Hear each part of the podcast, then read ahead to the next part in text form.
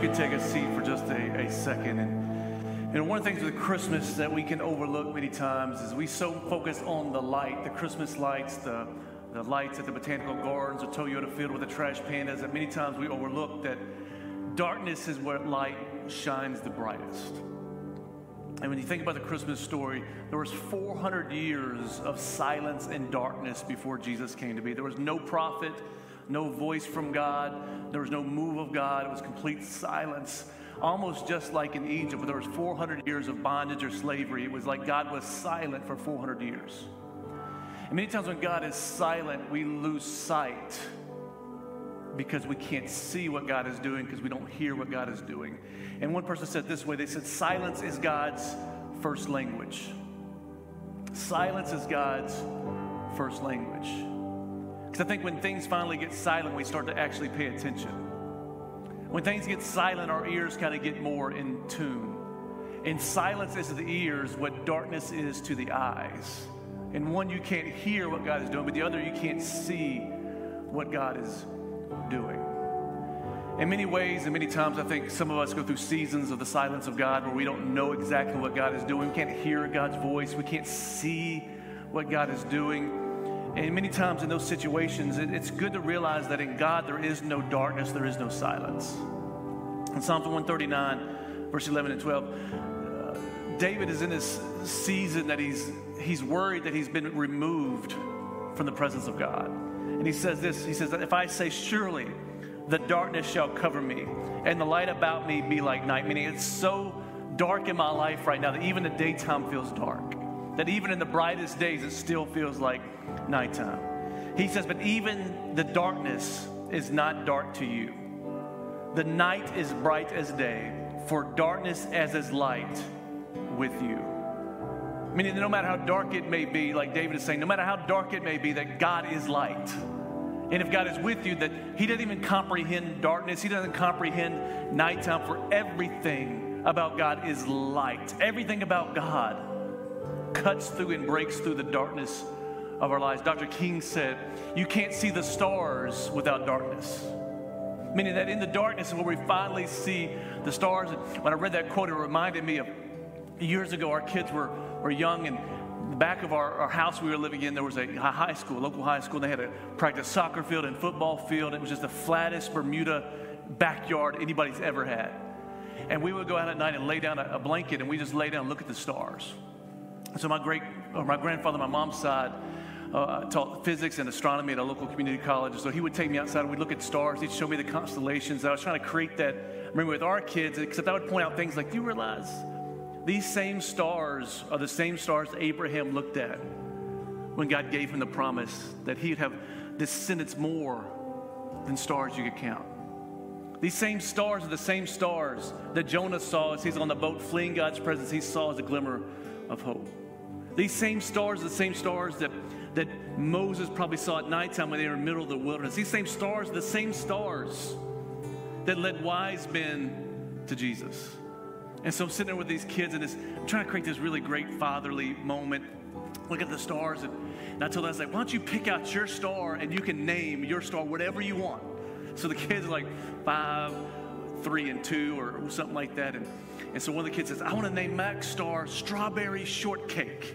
I was, I was like, we can't be a little bit more creative than that? And then one kid's like, I want to name mine He Man or whatever the toy of the day was. But then one of the kids says, I want to name that star, my star, I want to name it Las Maracas.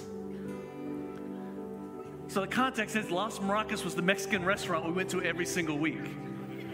So then I realized my kids had an affinity for Mexican food so much they named their star after a Mexican restaurant. About that time, I saw a shooting star shoot across the sky. And every one of the kids, all four of them, saw it at the same time I saw it. And if you've ever seen a shooting star before, usually one person sees it, the other three miss it. And I'm thinking, man, God in His providence, in this dark night, gives me a glimmer of hope that He's paying attention to my family. Like in the providence of God, He allows a shooting star to shoot across our perspective so we have this moment together. And I think many times, no matter how dark it may be in your life, that God will give you a glimmer of hope through different shooting stars that shoot across your perspective. Maybe it's a friend that gives you an encouraging word. Maybe it's an answer to prayer in a small, minute way. Maybe it's a promise that God brings back to your attention. Maybe it's when you open up the word that there's a word that speaks directly to you.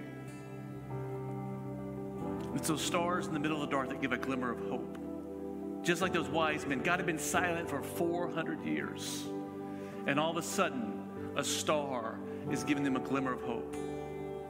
In a dark night and a dark journey, they're following a little small reflection of light to the promise that God had given them thousands of years before. So I want to tell you no matter how dark it may be in your life, no matter how dark it may be in your marriage or your family, no matter how dark it may be in your finances, no matter how dark it may be in, just your faith right now, there's always a God who says, Behold the light. No matter how bright the light may be, no matter how small it may be, God is a God who's always breaking through the darkness to give hope to his children.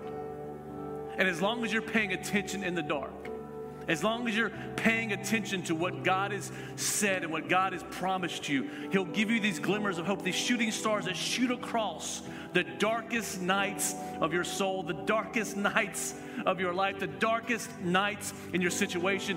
God is a God who breaks through the darkness, who breaks through the silence to let us know that the darkness is not your story. It's only a small part of your story. It's just enough of your story that God can break through in the middle of the darkness. The darkness is not our story, it's only a part of our story. And every great biography, every great story has dark moments and dark seasons. And in John chapter 11, it says this But if anyone walks in the night, he stumbles because the light is not in him. Meaning, when we all walk in the darkness, there's a greater chance of falling. There's a greater chance of injury. There's a greater chance of failure. There's a greater chance of mistakes. Um, and some of you this year, your kids will get toys for Christmas. And in our household, especially, our kids aren't the greatest at putting their toys up. So there's been many times in the middle of the night something will happen and Toy asks me to get up and, and I'll get up and I'll start making my way to go solve the problem as, you know, dad and superhero.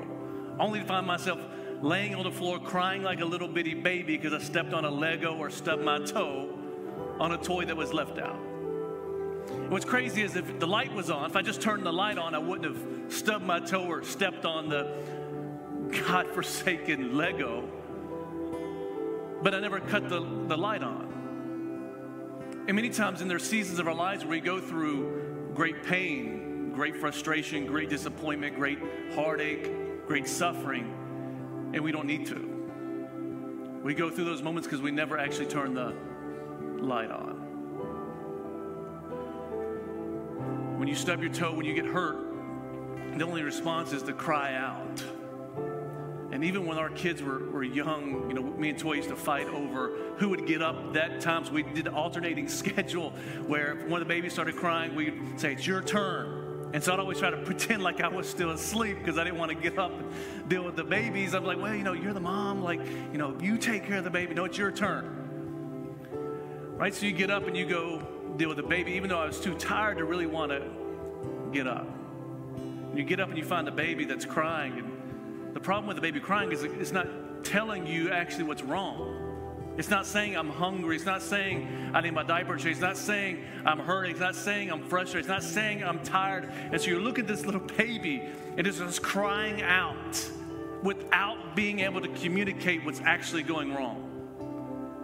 And so, as a father, many times you're left frustrated because you can't solve the problem because you don't know what the problem is. Because as a dad, I would do everything in my power to solve the problem that's causing my babies to cry. And so I spend most of my energy trying to figure out what that is. And for us, it's the same way that God is a God who wants to solve the problems that cause us to cry. But many times we don't communicate, we don't express what those problems are. And God is in this frustrated mode of, if you would just cry out to me, if you just pray and tell, if you just confess, I could move right into the situation and tell you. One person said, crying is how our heart speaks when our lips can't explain the pain we feel. Crying is how our heart speaks because our lips, our minds can't communicate this pain, this frustration, this agony, this suffering that, that's deep down. I can't express it. And so the only way I can let it out is just to, to cry out, just like a baby. You think we, we grow 40, 50, 60, 70 years old, and we don't really grow up much more than we were when we were a baby. Then we're really hurting and we can't explain it. Our language still goes back to crying out to God. The good news is, God is a God who doesn't sleep. God is a God who doesn't get tired in the middle of the night. He's not a God who says, Well, you know, I'm a little tired. Why don't you take this turn? Why don't you get up and take care of the cries of our children? Why don't, why don't we let somebody else? Christmas reveals that when God hears the cries of his people, he moves closer to their pain instead of farther away. Christmas is the story when, when people cry out, God doesn't run away from suffering.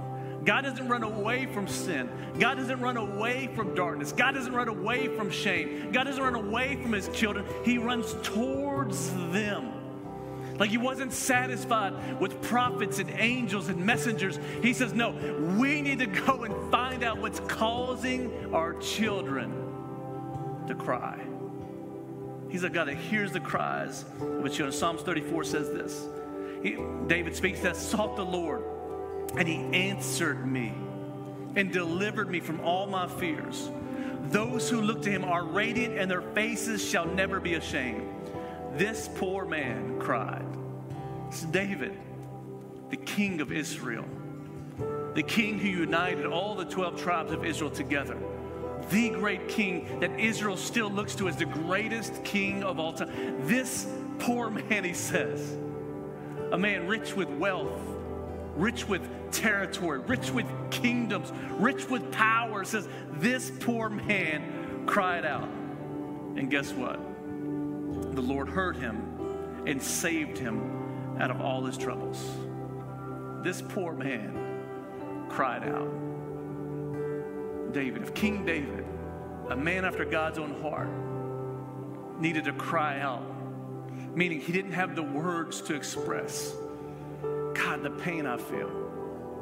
He didn't have the words to express what he was going through in the moment. He didn't have the words to express his guilt or his shame or his worry or his anxiety or his depression or his stress or his anxiety. He didn't have the words to communicate. And so he just wept and wept and wept before his father. In the same way, I believe there's many believers that were crying out to God before Jesus came to earth. They were crying out, God, this Roman Empire is crushing us.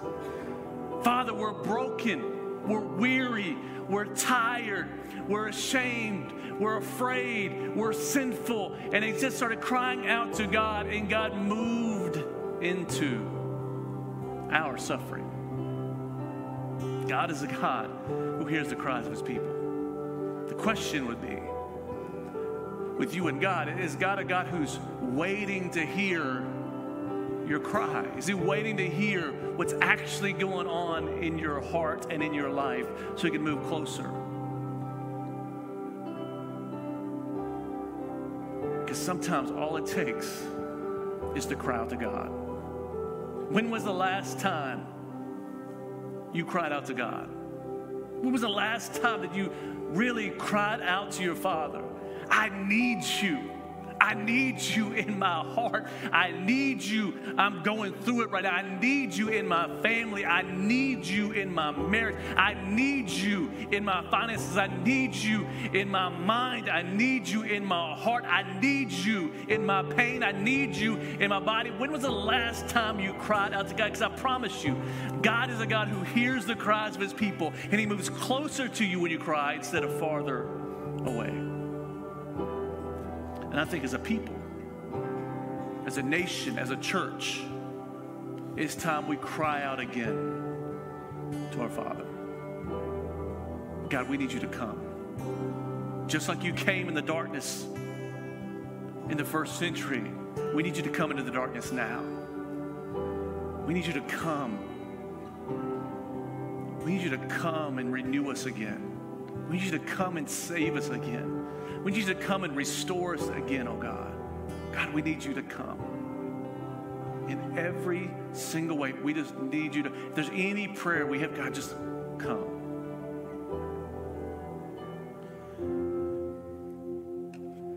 It's not a matter of Jesus comes or not. It's a matter if we recognize that he's come or not.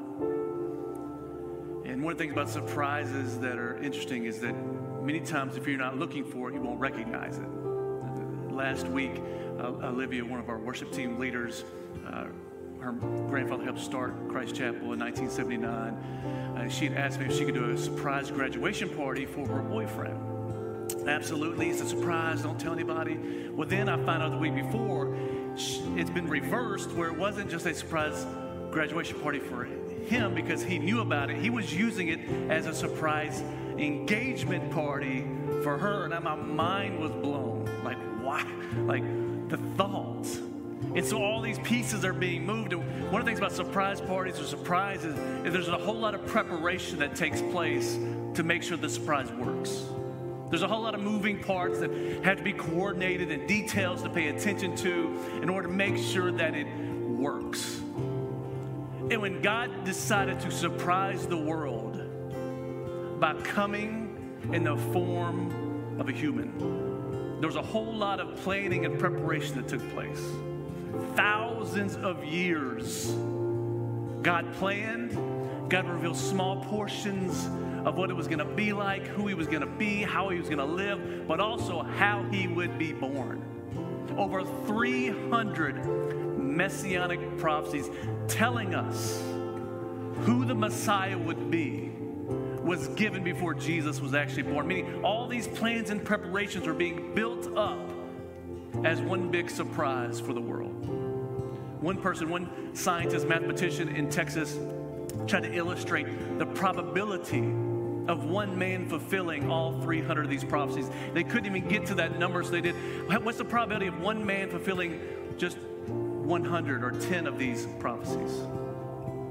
So they did the probability, the statistics, and the only way they could explain it was this. They said if you covered the state of Texas with silver dollars two feet deep, and you took one silver dollar and you painted it red, and you threw that silver dollar in the middle of the state of Texas and then stirred the whole state up with all these silver dollars. And you randomly reached in and picked up one silver dollar and it had the red paint on it. That's the same probability of one man fulfilling just 100 of these prophecies. Meaning Jesus was the surprise. Pope Benedict said it this way God is always faithful to his promises, always.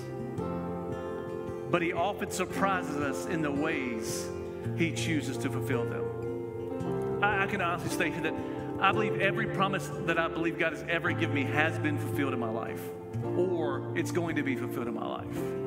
Yet, none of them were fulfilled the way I thought they should be fulfilled. To be honest, I never thought a million years that I would be in Florence, Alabama to spend the rest of my life here. I didn't even know what Florence, Alabama was when the opportunity came because there was a promise that God gave me. It just came in a package that I didn't recognize. In Luke chapter 2, verse 1, it says, In those days, a decree went out from Caesar Augustus that all the world should be registered. This was the first registration when Quirinius was governor of Syria. And all went to be registered, each to his own town. And Joseph also went from Galilee, from the town of Nazareth to Judea, to the city of David, which is called Bethlehem, because he was born of the house and lineage of David, to be registered with Mary, his betrothed, who was with child. And while they were there, the time came for her to give birth. And she gave birth to her firstborn son and wrapped him in swaddling cloths. Somebody say swaddling cloths. She wrapped him, the promise in swaddling cloths. Like many of you wrapping your Christmas gifts right now, you're wrapping them, you're covering them, you're packaging them. She wrapped the promise in swaddling cloths and laid him in a manger because there was no place for them in the inn. Now, this is crazy that the miracle, the promise of thousands of years of a Messiah, of a king, of a Lord, of a Savior, of a deliverer, of a Redeemer not just a king on earth, but a king of the universe, is coming in his package of a little young virgin teenage girl in a manger wrapped in cloths that were left over. It's almost like God says, surprise. Here's the promise. It's just coming in a way that you wouldn't recognize. That God sent the greatest package, the greatest gift ever, in the most modest, humble package you could ever imagine. God brought heaven down to earth, but put it in a package that most people would not want. He brought his own son to earth in a package that most people would not want. Most people wouldn't look at it twice to open up to find out what the contents were. And the miracle of the story is you don't find out what the contents are until the cross, when the package is fully opened and released for all of the world to receive the gift that God gave the entire world. And what's sad is so many people miss the surprise because they were looking for the wrong package. They were looking for a king to come and destroy Rome. They were looking for a powerful, authoritative figure to come and move the forces out of Jerusalem. They were looking for power and riches. But that's the way God works. Instead of coming the way you want Him to come, He comes the way you need Him to come. He didn't come through political power. He didn't come through the Supreme Court. He didn't come through the Republican Party. He didn't come through the Democratic Party. Even though that's where most of the people were looking and with their eyes to find out where is the Messiah going to come? Where is the king going to come? Is he going to come through an Ivy League school? Is he going to come through a rich family? Is he going to come through? No, no, no. He came as a baby in a manger wrapped in leftover cloths. Isaiah says it this way Who has believed? What he has heard from us. And to whom has the Lord, the arm of the Lord, been revealed? For he grew up before him like a young plant and like a root out of dry ground. He had no form or majesty that we should look at. It. Meaning the package wasn't pretty, and no beauty that we should even desire him. He was despised and rejected by men a man of sorrows and acquainted with grief, as one from whom men hide their faces. He was despised and esteemed him not. Meaning they couldn't get to the contents because the package wasn't pretty. And I think God knows that what's inside the package is more important than what you package it with. That He knew the contents was the sinless, righteous, unblemished Son and Lamb of God, who would be the eternal sacrifice to set his people free for eternity. He knew what the package contained, but he surprised us by bringing it in a package that the world despised and rejected. And so it's not a matter of God gives, it's a matter of you recognize what he's actually giving. And so Christmas should be a time that we actually slow down and recognize that in our life there's all these gifts of God. There's the gifts of my health right now. There's the gifts of my family right now. There's the gift of my faith right now. There's the gift of a, a, heritage that I have. There's the gift of a job I have right now. There's the gift of hope I have, the gift of love, the gift of joy. All these gifts, they're all gifts, but they're just packaged in many times packages that we reject or we overlook because God chose to send heaven down in a package that was wrapped in swaddling clothes.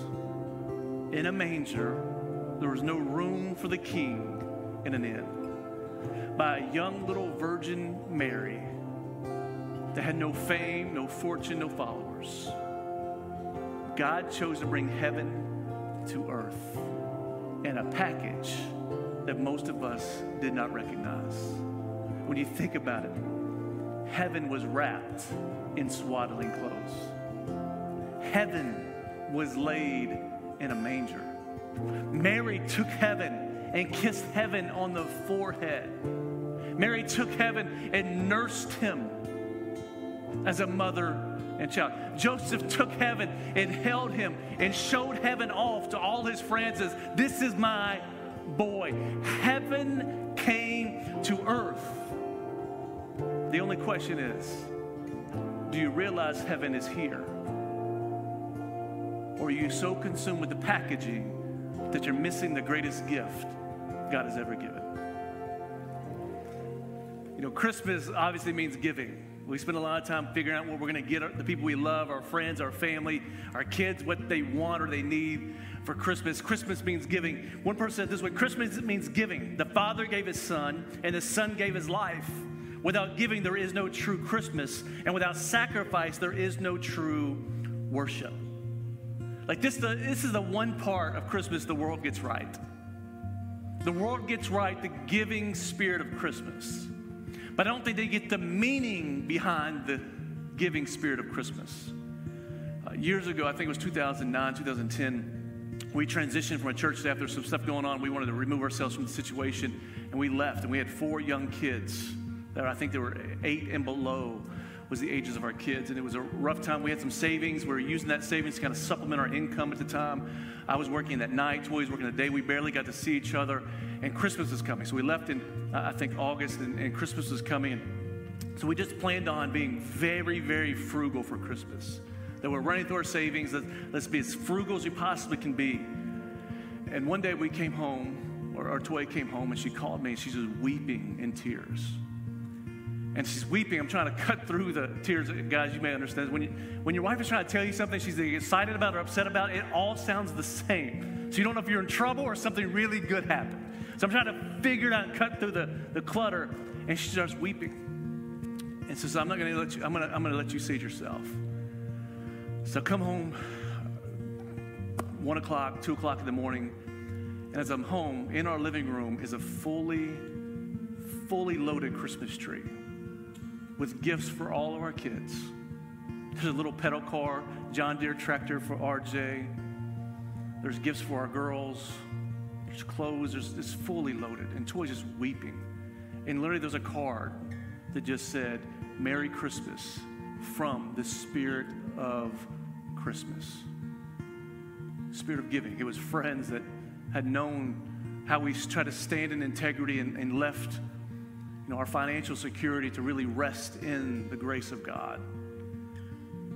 And God recognized our need and used the spirit of Christmas to encourage us, but also to make sure we had everything we needed for our kids. That is the spirit of Christmas in Matthew chapter 2. The wise men, they're told by an angel that the Messiah is here. Your king has arrived. Heaven is on earth. It's in a package you may not recognize. So when you go, you need to follow this star because you're not going to recognize the king because he's going to be packaged in a manger in swaddling cloths. And so as they begin their journey, they're not just going to see, they're going to give.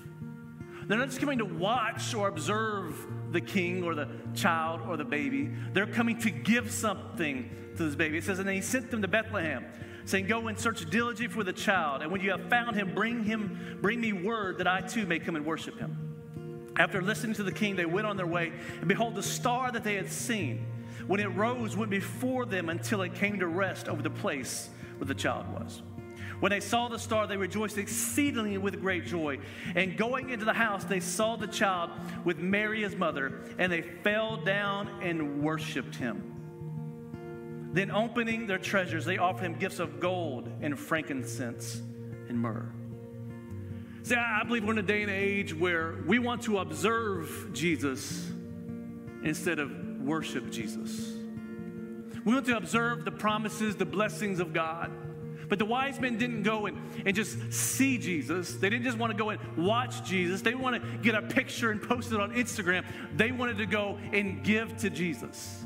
They realized this gift was from heaven, and their greatest responsibility to give a gift back, even though it doesn't measure in comparison, to give a gift back. It says they knelt down and worshiped a baby, a baby who had never accomplished anything, a baby who had never had a career or a degree, A baby had never conquered anything. A king with no record, a king with no territory, a king with no accolades. They knelt down and worshiped him. A king that could give them nothing, yet they gave the king everything. Meaning, we don't worship Jesus for what he's done for us, we worship him for who he is. He is the Son of the Most High God. He is the King of kings and the Lord of lords. He is our Redeemer, yes. He is our deliverer, yes. He is our healer, yes. But above all, He is God in the flesh. And He deserves our worship. He deserves our attention. He deserves our focus. He deserves our lives. He uh, deserves our hearts. He deserves our worship. These three wise men, I don't know if they were wise before they came to see Jesus or they called them wise because they came and saw Jesus. I would probably recommend that they called them wise because they were the only three that actually went and beheld the light that came to earth. And they lay down, they worshiped him. But they didn't just worship empty handed, they gave this king three gifts. They gave him gold because gold is a gift fit for a king. At the time, it was the most precious metal of all metals. And they knelt down and they laid that gold at this manger. Can you imagine? You're literally laying in a barn. Your baby's in a trough, wrapped in leftover cloth, yet there's a brick of gold laying at his feet. Why would the wise men lay gold at the trough that this baby laid in? Because they weren't giving the baby gold because of where the baby lay. They gave the gift of gold because they recognized that he was royalty. They recognized that this baby is destined to rule and to reign, not just in Jerusalem, not just in Israel, but in our lives and throughout the entire universe. They laid down this gold, this precious gold, at the feet of Jesus before he ever conquered anything. Then they laid down incense, frankincense, which is interesting because incense is a gift fit for a God. In every culture in the world, incense is what they burn in almost every single temple in the world. In Jerusalem, it was incense, frankincense they burn at the temple as a sacrifice or an aroma of praise unto God. And here they are laying down frankincense or incense at this baby's feet who's laying in a manger wrapped in swaddling clothes. He doesn't look like a God, yet inside is the Spirit of the Most High God. They were recognizing that this is God in the flesh. And the third gift they offered, which makes zero sense, was myrrh. Myrrh is used as an embalming herb or fragrance or spice. They'd mix it with olive oil and it become an embalming fluid for those who had passed away and had died. They'd literally use it to keep a body from stinking after it had died. And so you have these wise men who come bringing three gifts gold, we get that. Incense that smells good, that's great. But myrrh? That would be offensive. If somebody brought to you, you, you have your firstborn baby, you're in the hospital. At the church, we, we usually try to celebrate babies here. We, we send a gift basket, and that gift basket is full of embalming fluid. Like, what kind of church do you go to? What kind of cult are you a part of? Yet that's exactly what they brought to Jesus embalming fluid because they recognized that he was the Savior of the entire world. And the only way he could save the world would be to die for the world. And from the moment he was born, he was destined for the cross. Because actually, all of us, the moment we were born, were destined for our own cross. Yet this baby, this package of heaven on earth, came to remove us from the cross and place himself down. So the question would be for you Are you one that just comes and observes Jesus? Are you one that just watches the king? Are you just going to see what he does in your life? Are you just going to see what he conquers or see what he does and then, then determine if it's going to be a benefit to you to give your life to him? Or are you one that recognizes him and says, right now, I don't want to just watch you, I don't want to just observe you. I want to worship you and give you the gifts that are due to you. I want to give you my mind. You can have it. You can do with it as you please. Renew it. I'm going to give you my heart of stone. I ask that you give me a heart of flesh. Renew my heart. Give me a new spirit, oh God. God, I'm going to give you my life. I'm a living sacrifice to you. For you giving me everything. And I want to be a wise man and just offer you what I have. What gifts this Christmas are you offering Jesus? You know, it's, it's interesting in our culture, we celebrate everything. Like, I remember when I was growing up, like, birthday, we, we didn't have very much money. We didn't do birthday parties. We didn't do much stuff. It's very low key at all. And now, you know, you have not just high school graduation, you have middle school graduation, you have elementary school graduation, you have preschool graduation. You don't just have, you know, MVP trophies anymore. We celebrate if you participated on the team trophies. Like we celebrate everything. We celebrate anniversaries. We celebrate graduations. We celebrate touchdowns into the glory of God. Last night I celebrated Mitchie decapitating that kid from Florida in the football game. I was like, Troy, you got we celebrate, and we know what happens? You usually reproduce what you celebrate. Whatever you celebrate is what you're going to see reproduced in your life. And in our culture, we celebrate all the wrong things. And as we celebrate the wrong things, we just see kind of this tidal wave of immorality that's rolling. In many ways, we see the, the tidal wave of anxiety and stress and frustration because we're such a celebratory culture that everyone's looking for the next celebration. And my argument would be there's nothing wrong with celebrations.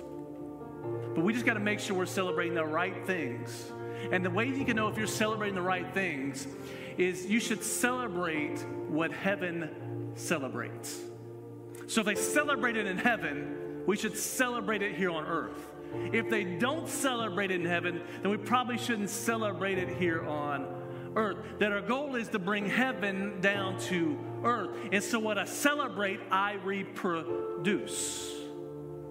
Here's just real quick three things that I see in Scripture that they're celebrating in heaven. In Luke chapter 2, verse 13.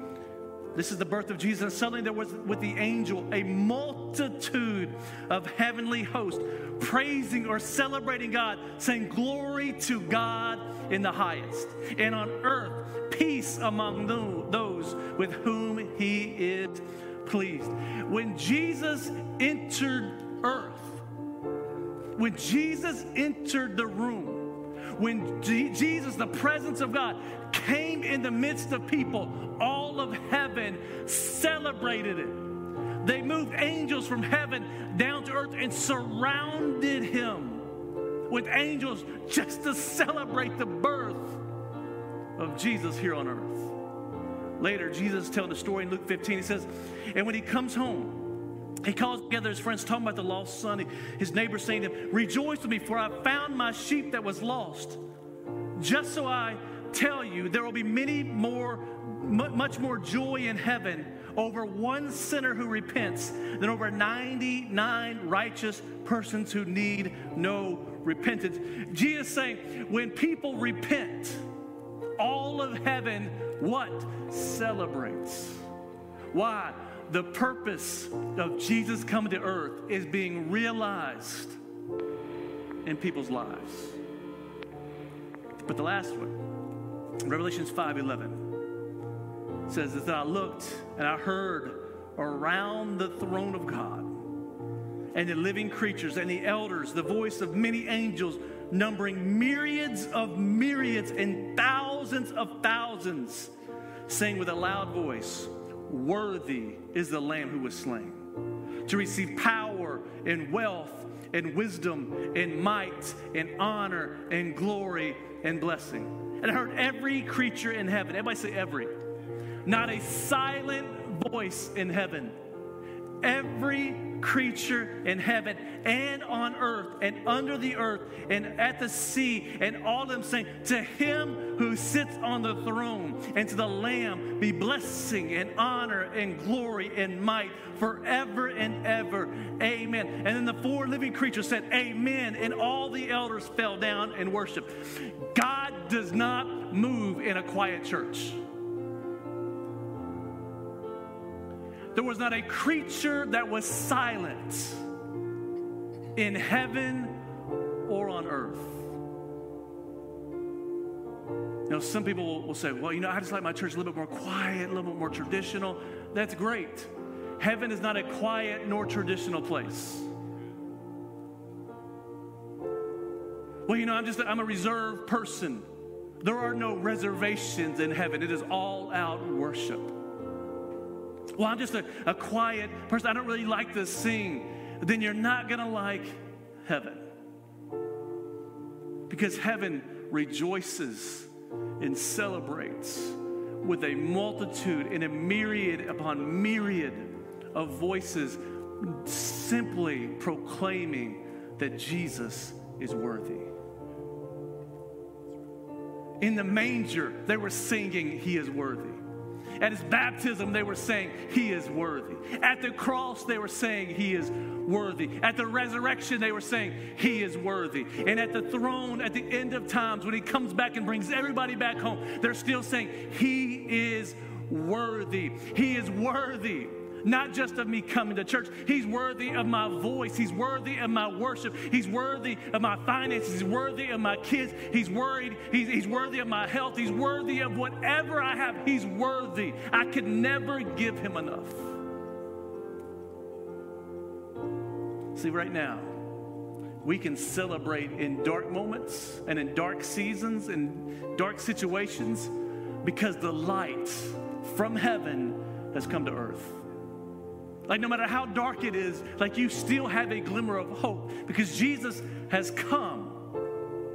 And Christmas is this moment, this season, that no matter what it looks like, no matter what it feels like, no matter how dark it is, you can still stand and celebrate that Jesus has come. John 8 12 says it again. Jesus spoke to them, saying, I am the light of the world. Whoever follows me will not walk in darkness, will have the light of light. We can celebrate in every situation on earth because Jesus came to show us the way to heaven. Like I've never lost, I, I know which way to go. Whichever direction I may be in, as long as I turn and I find Jesus, I know which direction I'm supposed to be walking in. I was sharing with them, Oral Roberts had a picture of his son with him when he's a teenager. And in the picture, he had a quote. He said, he told his son, Follow me as long as you can see Jesus over my shoulder. Follow me as long as you can see Jesus over my shoulder. Meaning, I want my kids to follow me as long as they can see Jesus over my shoulder. I want the church to follow me as long as they can see Jesus over my shoulder. Meaning, I will never be lost as long as I find Jesus. But I can also rejoice and celebrate in dark seasons because I know Jesus, that same baby that was in a manger, is coming back. But he's not coming in a manger, he's coming on a white horse. The first time he came as an innocent, blameless, pure baby. The next time he comes as a conquering warrior king. So I have hope and I have joy and I can rejoice now because I know no matter how dark it gets in the world, this is not the final victory. This is not the final story. The darkness may be part of the story, but it's not the story. That my hope is that Jesus has come, but Jesus is coming again. And I think one of the things we talked about this year over and over and over again is we have to get back to a theology of the return of Jesus because the Bible says that is our blessed hope.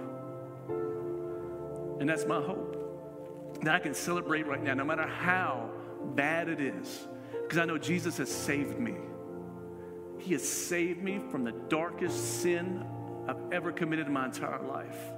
He's also saving me He's renewing me. He's making me more like Jesus every single day. But also know I will be saved, that no matter what I'm going through, this is not the final outcome. That Jesus, my King, my Savior, my deliverer, my hope, my promise, my love, my joy, is going to come back and take me home with Him. You know what that means? No believer is ever, is ever without a reason to celebrate. Ever. No believer, no Christian is ever without a reason to worship. And so, this holiday season, this Christmas season, what if we trained our minds and our lives instead of looking at the Christmas season as one of Jesus' came?